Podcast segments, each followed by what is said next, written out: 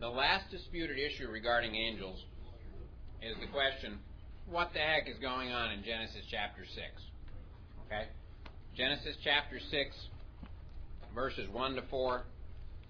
In order to be efficient with time, I'm going to talk to you, and I'm not going to let you talk back to me on this one. I think, I think I will probably answer your questions by the time I get through this. Okay? And if you have questions left, come up and ask ask me about class about it after class. Okay, let me read the passage.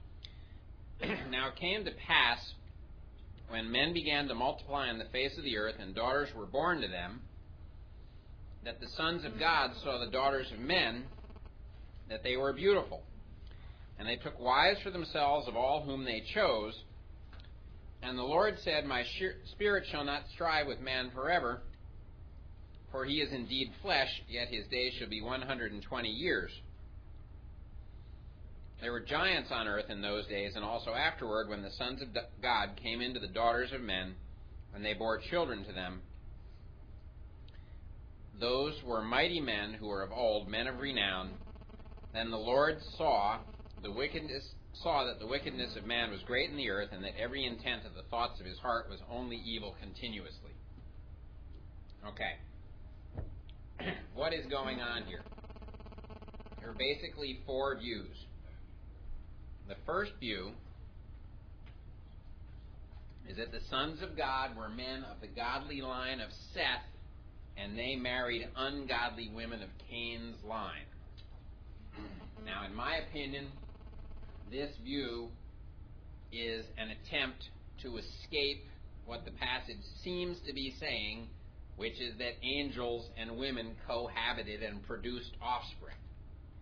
And I admire the people who came up with this, this idea because they recognize that the idea of angels and women cohabiting and pr- producing offspring is very difficult to explain. But I don't think that this fits the evidence of Scripture and I don't know why the men of Seth's line would all be godly and the women of Cain's line would all be ungodly. Okay? I just don't think that this this is a valiant attempt, but I don't think it works. Okay? The second idea is that this is kings or nobles of pagan nations marrying human women. Now, the advantage of this view is that in the ancient world, kings or nobles, you know, powerful rulers, called themselves sons of God. Okay, they considered themselves to be sons of the gods. And there we're talking about gods with a small g. The problem with this is you have to ask yourself why would the offspring of such a union be an unusual kind of person? And why would God be upset about it? I mean, this is just the normal course of human affairs. So that one seems to have weaknesses.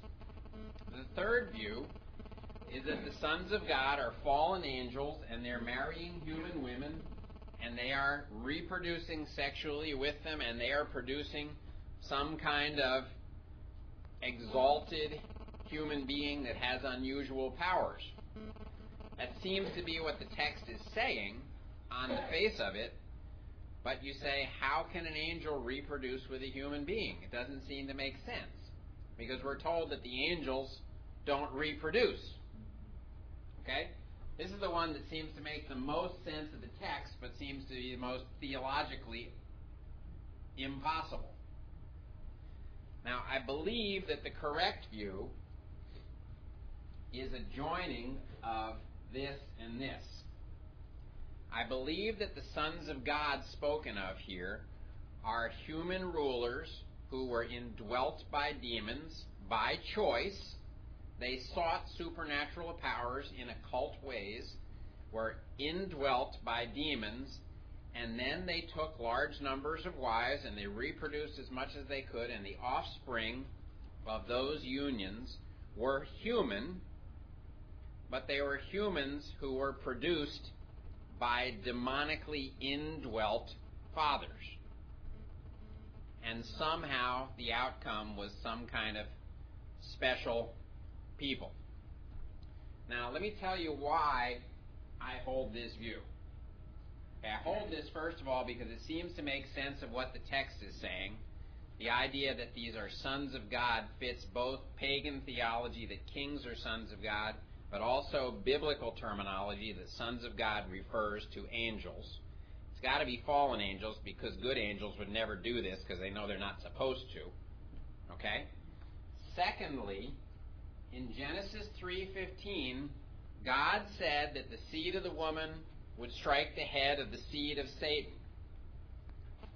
Okay? And that would lead to the defeat of Satan. Now go down a little farther in your Bible in Genesis chapter 6. Verse 6 The Lord was sorry that he had made man on the earth, and he was grieved in his heart. So the Lord said, I will destroy man whom I have created from the face of the earth, both man and beast, creeping thing and birds of the air, for I am sorry that I have made them.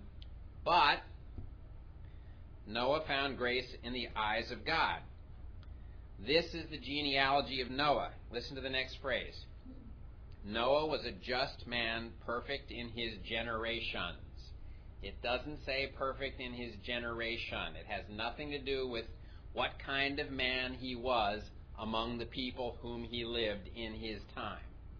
That phrase generations is translated in other places now, this is what became of, or some of your Bibles say this is the toledot of, this is the offspring of. It, it, the word generations there refers to genetic um, descent. Uh, what I think it's saying is that Noah was one of the human beings who had not been polluted by this intermingling of demonized men and ordinary women. Now, I think Satan wanted to pollute the human race so much that there would be no human being on the earth who could be said to be the seed of the woman, but not the seed of Satan. And if he had done that, then he would prevent God from fulfilling his promise that the seed of the woman would destroy the seed of Satan. Can you see it? Now, I made this up myself, okay? I don't think you'll find it in a book anywhere. Now, this idea I did not make up. But the idea that this statement, Noah was perfect in his generations, means that he's one who had not been polluted by this forbidden kind of sexual reproduction. That's my original idea. Now, it's probably wacky, okay? I'm just telling you that so you don't go look for it somewhere you don't tell somebody else and say it's true, okay? This is just my idea. But if that's true, it helps you to see why God took Noah and his daughters and their husbands, who presumably were also not polluted by this, wiped out the human race and started over. Okay, good question. How come we have giants later? Possibly because one of those husbands had been infected. Okay? And, it's interesting, as you go through Scripture, it seems that God actually makes efforts to have those giants wiped out. You know? So, anyway, that's my wacky idea on this. Am I going to allow discussion? All right, Andrew. Hit me. Mm-hmm. Well, it is though. It, it means they are the mighty men of old. It's it's not a when they use the when a modern translation translator uses the word hero, we think good guy. It really means the powerful men, the supermen, the superheroes, the you know mega men. This is really really far fetched, but you know you're saying that kings of kings are noble. The second one could sort of make some sense. It's possible just because they were called sons of God, Bill G, and all that, right? And how says later on that they were giants, right? Just as a kind of a Make it fast, Andrew. We got to move on. Okay, Saul was chosen because he was really tall. He was the Arnold yeah. Schwarzenegger of his time. What if the rulers of that time were chosen because they were big? And no doubt they were. And maybe that's why they became giants. There's something. I don't think that'll explain it, Andrew. There's something unusual going on here that God absolutely abhors, and He abhors it so much that he decides to wipe the slate clean and get rid of everybody in the whole race except for a subset of them. Yeah. Okay. I apologize to those of you on the tape, both for my cookie and the fact that I didn't repeat the observation. Okay. Now, Nephilims also means fallen, right? What's that? The word Nephilim? Nep- Nephilim? Mhm, That means fallen? I think so, but honestly, I don't remember off the top of my head, so don't quote me on that. Okay.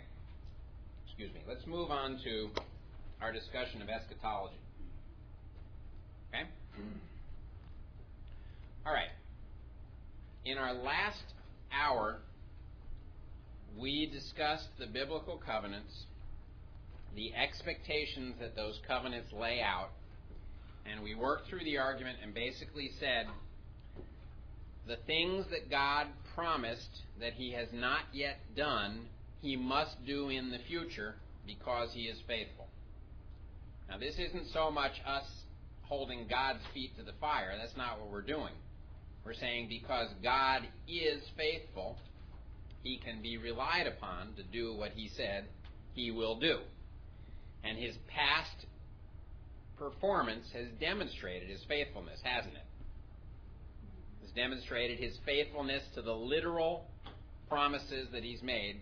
Therefore, we expect Him to be faithful to the literal promises that He's made that He has not yet fulfilled.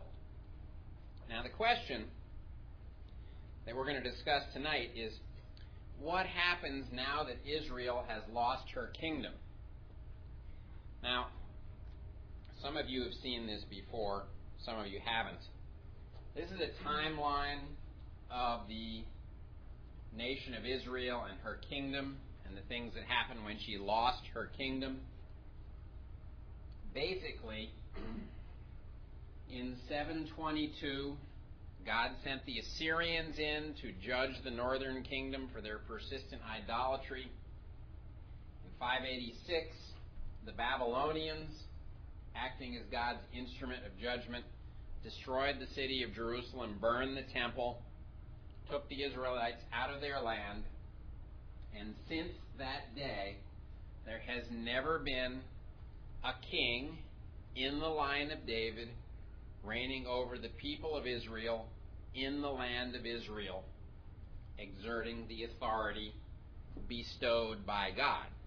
And yet we know that God promised in the Davidic covenant, which we looked at last week, that a day will come in the future in which the reign of a descendant of David over the people of Israel in the land of Israel will be established, and from that moment forward, it will never end. Okay? Now, we live in a period of time when that has not yet been fulfilled. We argued last week that the only system of eschatology that provides an opportunity for that promise to be fulfilled is premillennialism. What I want to do tonight is work through what Scripture tells us about the kingdom of Messiah that bears on this question. Okay? So, turn with me to well, you don't need to turn there really. Just look at look at the screen. This very well-known passage from Isaiah chapter 9 that we read at Christmas every year and except for the very first phrase has absolutely nothing to do with Christmas. For unto us a child is born, unto us a son is given, and the government will be upon his shoulder, and his name will be called Wonderful Counselor, Mighty God, Everlasting Father, Prince of Peace. Now listen to the next sentence and think about the Davidic covenant as I read it. Of the increase of his government and peace there will be no end upon the throne of David and over his kingdom to order and establish it with justice, with judgment and justice from that time forward, even forever. The zeal of the Lord of hosts will perform this. Now, can you see how this is nothing but a prediction of the fulfillment of the Davidic covenant? Doesn't it come out and slap you in the face? Look at that statement. To to order and establish it with judgment and, ju- and justice from that time forward, even forever. This even anticipated, back when the kingdom was still in existence, the end of the kingdom and the fact that the kingdom wouldn't exist for a while, and then Messiah would come back and establish the kingdom, and from that point forward, forever and ever, it would never be interrupted. Is that not cool? Now, we read this at Christmas and we sort of allegorize it in our heads. Okay? But this is about the millennial reign of Jesus Christ as king over the nation of Israel and empire over the an emperor over the earth. You see it? Okay. And I've just put 2 Samuel down there. Notice he said, And your house and your kingdom will be established forever before you. Your throne shall be established forever. It's the same thing as this. Did you ever notice that before? It's shocking, isn't it? Okay. We're not going to read it now, but if you if you read the passages I put up on the screen last week, Isaiah 11 is all about Messiah's future kingdom, ruled by the root of Jesse, which is just the descendant of David that was promised in the Davidic covenant, who we know is the Lord Jesus Christ, after he comes back. Okay? Isaiah 61, 4 to 7. This is just part of Isaiah 64, 61. And they shall rebuild the old ruins, they shall raise up the former desolations, they shall repair the ruined cities, the desolations of many generations. Strangers shall stand and feed your flocks, and the sons of the foreigner shall be your plowmen and vine dressers. But you shall be named the priests of the Lord. Men shall call you the servants of our God. You shall eat the riches of the Gentiles, and in their glory you shall boast. Instead of your shame, you shall have double honor, and instead of confusion, they shall rejoice in their portion. Therefore, in their land they shall possess double, everlasting joy shall be theirs. Now, this is another prediction of the restoration of the kingdom of Israel. Notice that in this prediction, there are still Jews and Gentiles, right? They still exist in the future. Now, if it were true that the Jews lost their place in God's program, and if the phrase Gentiles meant Christians or something like that, these two would not be coexisting side by side, would they? Now, this, you remember in Jeremiah 31 where it said, well, it says in Jeremiah 31, they shall all know the Lord from the greatest of them to the least. And then there's another passage that says Gentiles shall come up and say, tell us who God is. I can't remember that passage is off the top of my head. You know the one I'm talking about? Take us to the temple of the Lord, tell us who God is. That's what this is talking about. Another prediction of Messiah's future kingdom. Okay, Isaiah 65, verses 20 to 25. Let's read this one really quickly.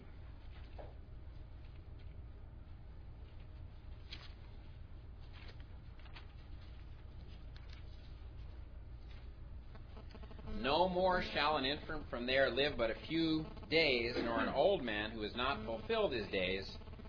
For the child shall die a hundred years old, but the sinner being a hundred years old shall be accursed.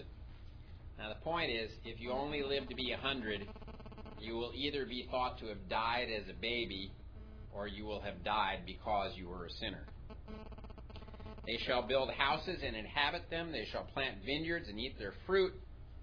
They shall not build and another inhabit. They shall not plant and another eat, which is what happened to the Israelites as a result of the captivity. For as the days of a tree, so shall be the days of my people.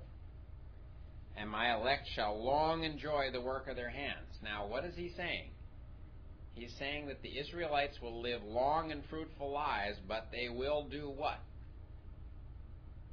What do you do at the end of a long and fruitful life? You die. Okay? This is talking about mortality in Messiah's millennial kingdom. They shall not labor in vain, nor bring forth children for trouble, for they shall be the descendants of the blessed of the Lord, and their offspring with them. Okay, there's going to be reproduction in the millennial kingdom. Now look at that. Look at that last statement. Somebody asked me last week if in the millennium the children of those who start out in the millennial kingdom as believers, whether their children will be born believers. And I said, no. Remember? What does this say? It says, they shall be the descendants of the blessed of the Lord. Isn't that what that's picturing? Okay? And their offspring with them. Now, there's a lot to study here, and I don't want to jump into it all right now, but if you look at that passage, what do you see? In Messiah's future kingdom, there's going to be birth, there's going to be death, there's going to be reproduction, there's going to be the enjoyment of life, there's also going to be sin. All those things are going to be there because Christ's future millennial kingdom is going to take place on this earth, and at least some of the subjects of it, not the resurrected ones, are going to be mortals, just like us. And we'll see how this works out later. Okay? But do you see, at least get a glimpse of what I'm talking about? I don't claim to have proved all this to you yet, by any means. But the evidence is there, and we'll look at it again. Okay, Jeremiah 33, if you read that chapter, it's a prediction of the restoration of the people of Israel and Judah to their land in fulfillment of the Palestinian, Davidic, and New Covenants. If you read that passage, I, I hope it just jumped out and slapped you, because it's really clear. Here's just an excerpt from it. Behold, the days are coming, says the Lord, that I will perform that good thing which I have promised to the house of Israel and to the house of Judah. In those days and at that time I will cause to grow up to David a branch of righteousness. Who's that? That's Christ. He shall execute judgment and righteousness in the earth. In those days Judah will be saved, and Jerusalem will dwell in safety. And this is the name by which she shall, she shall be called, the Lord our righteousness. For thus says the Lord. Now, here again is the Davidic covenant. David shall never lack a man to sit on the throne of the house of Israel, nor shall the priests, the Levites, lack a man to offer burnt offerings before me, to kindle grain offerings, and to sacrifice continually. Now, again, those of you who heard me preach last Sunday, we talked about the prediction in the book of Ezekiel of a future millennial temple in which there will be sacrifices. Here it's referred to also in the book of Jeremiah. Okay? Bob? I know it's being referred to here and there, but what's the purpose of them and of sacrifices in the millennial kingdom? I think, well, think of the cross as the focal point of time. The sacrifices before it looked forward to it, and I believe educated people so they could understand the cross when it happened.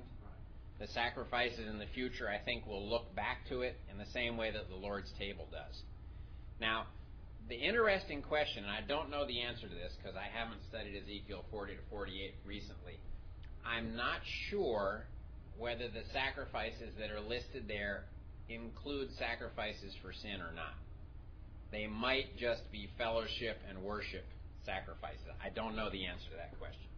But even if they do include sacrifices for sin, I think the purpose will be memorial. To look back to the cross just as the other ones look forward to the cross. That's the best explanation I can come up with, but but they're there, you know. However they work. Okay. Can I go until 20 of? I promise I'll stop on the dot. Is that okay? All right. We're going to talk now about evidence for the messianic kingdom in the New Testament. You obviously know that the kingdom is talked about a lot in the Gospels. The Lord Jesus spoke of it often. It's spoken of in the book of Acts. It's spoken of in the book of Revelation. Now, I did a little plot with my computer program looking at how often the word kingdom appears in the New Testament. There are scads of occurrences of it in the Gospels and Acts. There are virtually none in the epistles, and there are quite a few in the book of Revelation. There's a reason for that. And I believe the reason is that the church is not the kingdom. Okay? Now let's you you and when I say that, I'm saying that let me qualify that statement. I'm saying that the church is not the kingdom which was predicted in the Old Testament. Okay? The church is not the millennial kingdom. Christ is not reigning over the church today in fulfillment of the Davidic covenant. Okay? Now, there is a sense in which Christ is reigning today. I don't deny that for a moment. He is God, and He is reigning over all creation. But He is not reigning in the role that was predicted in the Davidic covenant. That awaits His return at the second coming. Okay? What I want to try to do is convince you of that by working through a number of passages. Here's the question How is the kingdom in the New Testament to be understood? Now, this question has been answered in two fundamentally different ways. The first answer is that the kingdom means and always meant the literal kingdom of Israel promised to the nation of Israel in the covenants and prophesied in the Old Testament prophets. That's one way this question has been answered. The other way that it's been answered is that the kingdom is some kind of spiritual concept not meant to be taken literally. The church, in some way, has di- displaced, succeeded, or replaced Israel, and the kingdom is, in some way, the church. Now, this is basically the difference, one of the differences between dispensational or premillennial theology in the first case and covenant or amillennial theology in the second case, broadly speaking. Okay? now, some theologians have mixed these answers, arguing that the church is the kingdom, but Israel still retains a future according to the covenants. One guy who did that, if any of you have ever heard of him, was Gordon Ladd. Another group of people who are doing something like this are the so called progressive dispensationalists. And you may know that there's a big battle, if you will, going on at DTS over this issue. Has been for years. Okay? In my opinion, this mixture is confused, confusing, and destructive to sound hermeneutical principles. I think you really can only consistently be on one side of this fence. I don't think you can straddle it without talking out of two sides of your mouth. Okay? But my purpose really isn't to argue that. Okay, now, there are a number of key New Testament passages that indicate that the kingdom is still future. Okay? One of them is at the Annunciation in Luke chapter 1, verses 31 to 33. The angel is speaking to Mary, and he says, Behold, you will conceive in your womb and bring forth a son, and shall call his name Jesus. He will be great, and will be called the Son of the Highest.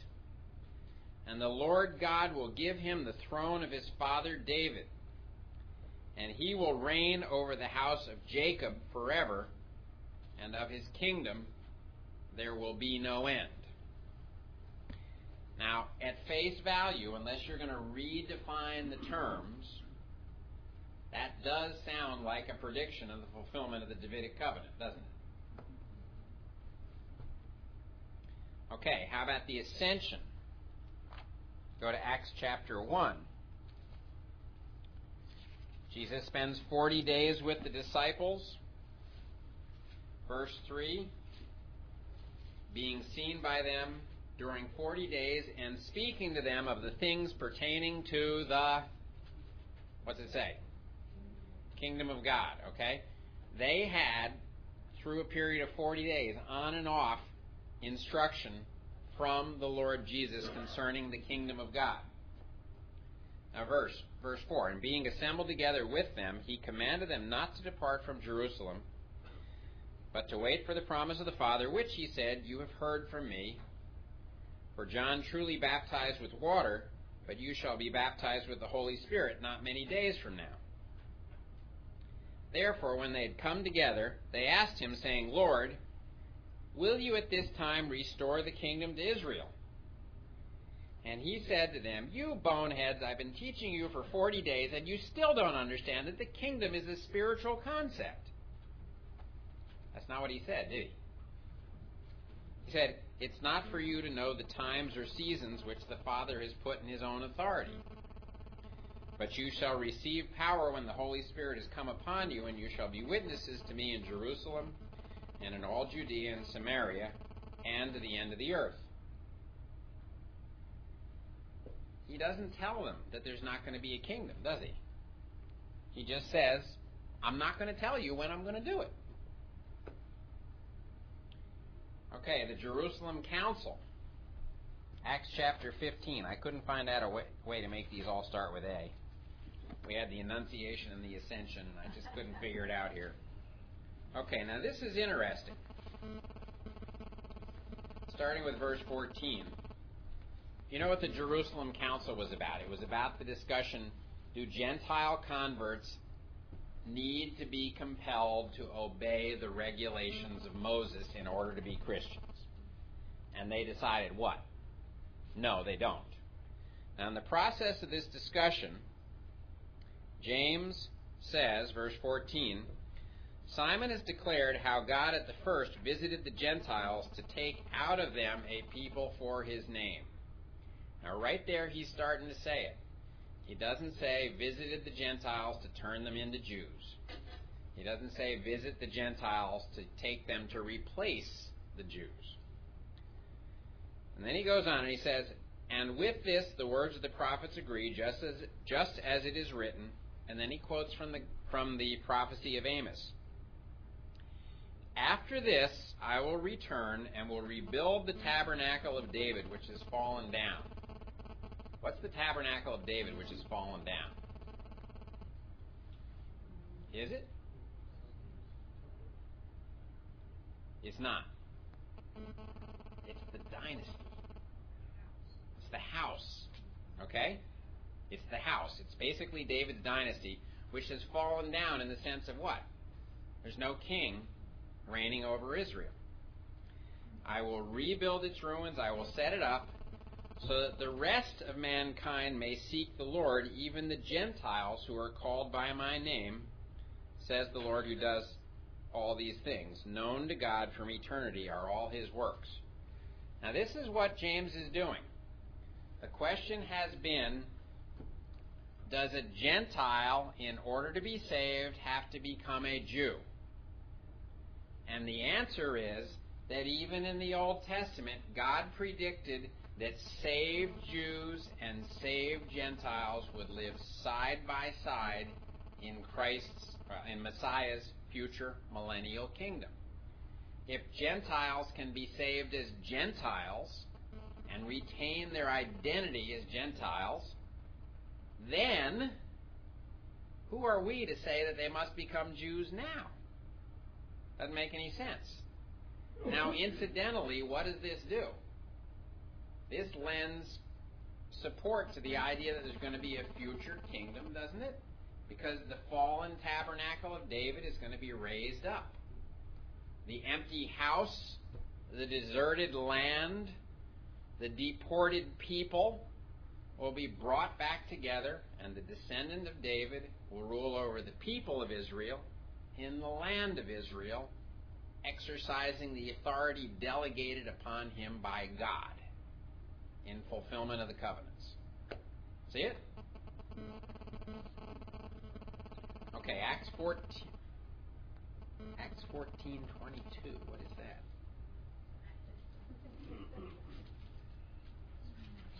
That's a misprint. Skip that. I don't know what that is. Okay. Go to sec. I, I got something wrong there. Go to Second Peter because that's the same passage we were just looking at. Does it? Oh, oh, okay, Tommy, thank you. The passage says, "Through many tribulations we must enter the kingdom of God." Okay. Now, the, okay, the point of putting that in there is that it's a statement, effectively, that we haven't entered the kingdom yet. Okay, we are not in the kingdom of God in the sense of the kingdom predicted in the Old Testament, but we will all enter it, won't we? We will all be resurrected and we will all be subjects to that kingdom. Thank you, Tommy. Uh, 2 Peter, I was looking at chapter 15. 2 Peter chapter 1,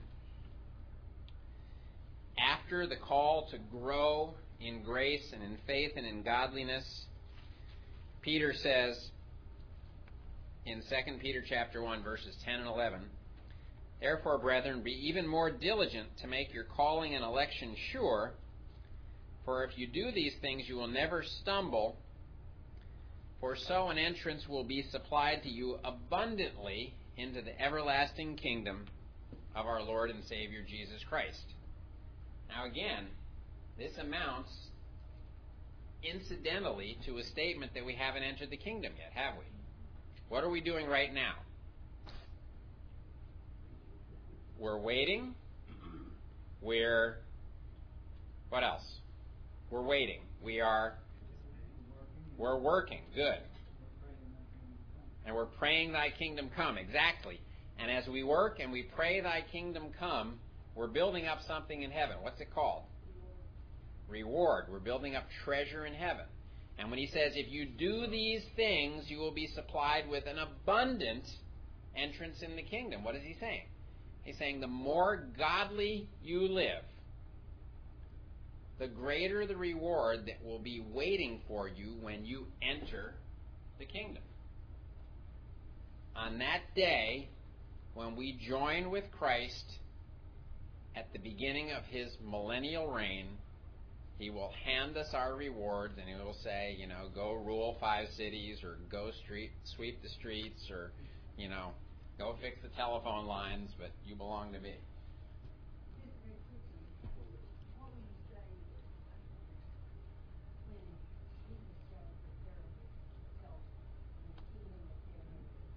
Is like in Matthew 13? Um, okay, I'm going to give it to you in two sentences and we'll probably come back to it. Okay? My understanding, and that, I don't know if I've listed those, no, I haven't listed them here. My understanding of the parables in Matthew 13 is based upon the fact that it was immediately before Matthew 13 and Matthew 12 that the religious leaders pronounced their rejection of Jesus. Okay? I believe the parables in Matthew 13 tell what's going to happen between now and the time when the king comes back to establish the kingdom. I I disagree with Dr. P on that. Okay, it's the one thing I disagree with him on. I don't think there's a mystery form of the kingdom. I think I think that Matthew 13 tells you the mysteries of the kingdom, unrevealed facts about the time between the first coming and the second coming. But I don't think it's a description of a certain form of the kingdom that exists in there. I think it's a description of the nature of the time between Christ's departure and his return at the second coming. Okay? No doubt. That's a perfect description because it says, you know, the mustard seed. The tree that tears. Yep. And then they'll be separated at the end of the age.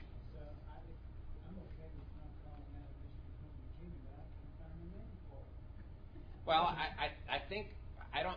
I think what we need to say is that Jesus is revealing what will happen between the time of his departure and the time of his return. Now, those are truths related to the kingdom because they describe the sequence of events that will lead up to the establishment of the kingdom. You, you, we might call it. Um, we might call it uh, precedence to the kingdom or the process that leads to the kingdom or something like that. Because it "If the kingdom of heaven begin," there, there it is. Because it was. And Jesus confronted the uh, leaders said, "If I cast out demons by the Spirit of God, then the kingdom of God is among you." So it has something to do with the presence of Christ. Well, okay. Our time is short, and we will address those issues. Now, Tommy, you're, right on top of it. In fact, you've anticipated some of the things that I put in here. Okay? Let me just get through this slide, and it'll be 20 of in 40 seconds, and we'll quit. Okay, question. If the kingdom is still future, and if Israel has no kingdom today, how will God fulfill his promises to, to Israel? The answer is that God Himself will establish David's kingdom according to Old Testament and New Testament prophecy. And what we're going to do is we'll spend the rest of this course examining prophecies of the establishment of Christ's reign and the events that lead to and follow that establishment. Okay? Now, if you will, Scripture basically focuses, beside the creation and the Exodus, Scripture focuses basically on two enormous events. What are they? The first coming and the second coming. And essentially, all of prophecy that hasn't been fulfilled already relates to events that lead up to the second coming and events that follow it. But the key event is the return of Christ. And really, that's what the debate is all about, isn't it? Everybody who's a Bible believing Christian agrees that Christ is coming back. The question is, how do these events that cluster around that moment in time go together in a sensible way that fulfills what God said He would do? And that's really what we're going to be talking about. Okay? I think we better.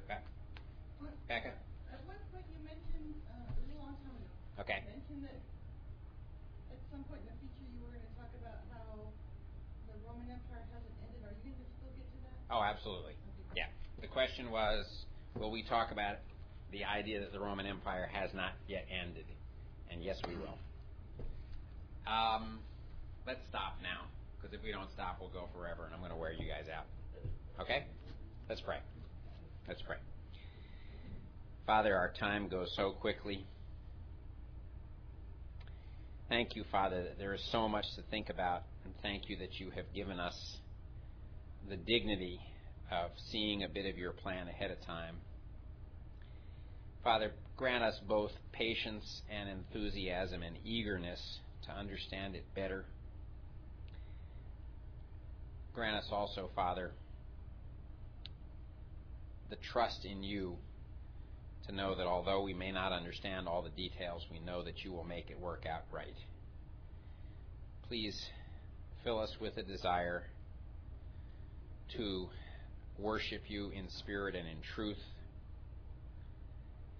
to be living sacrifices to you in the days ahead.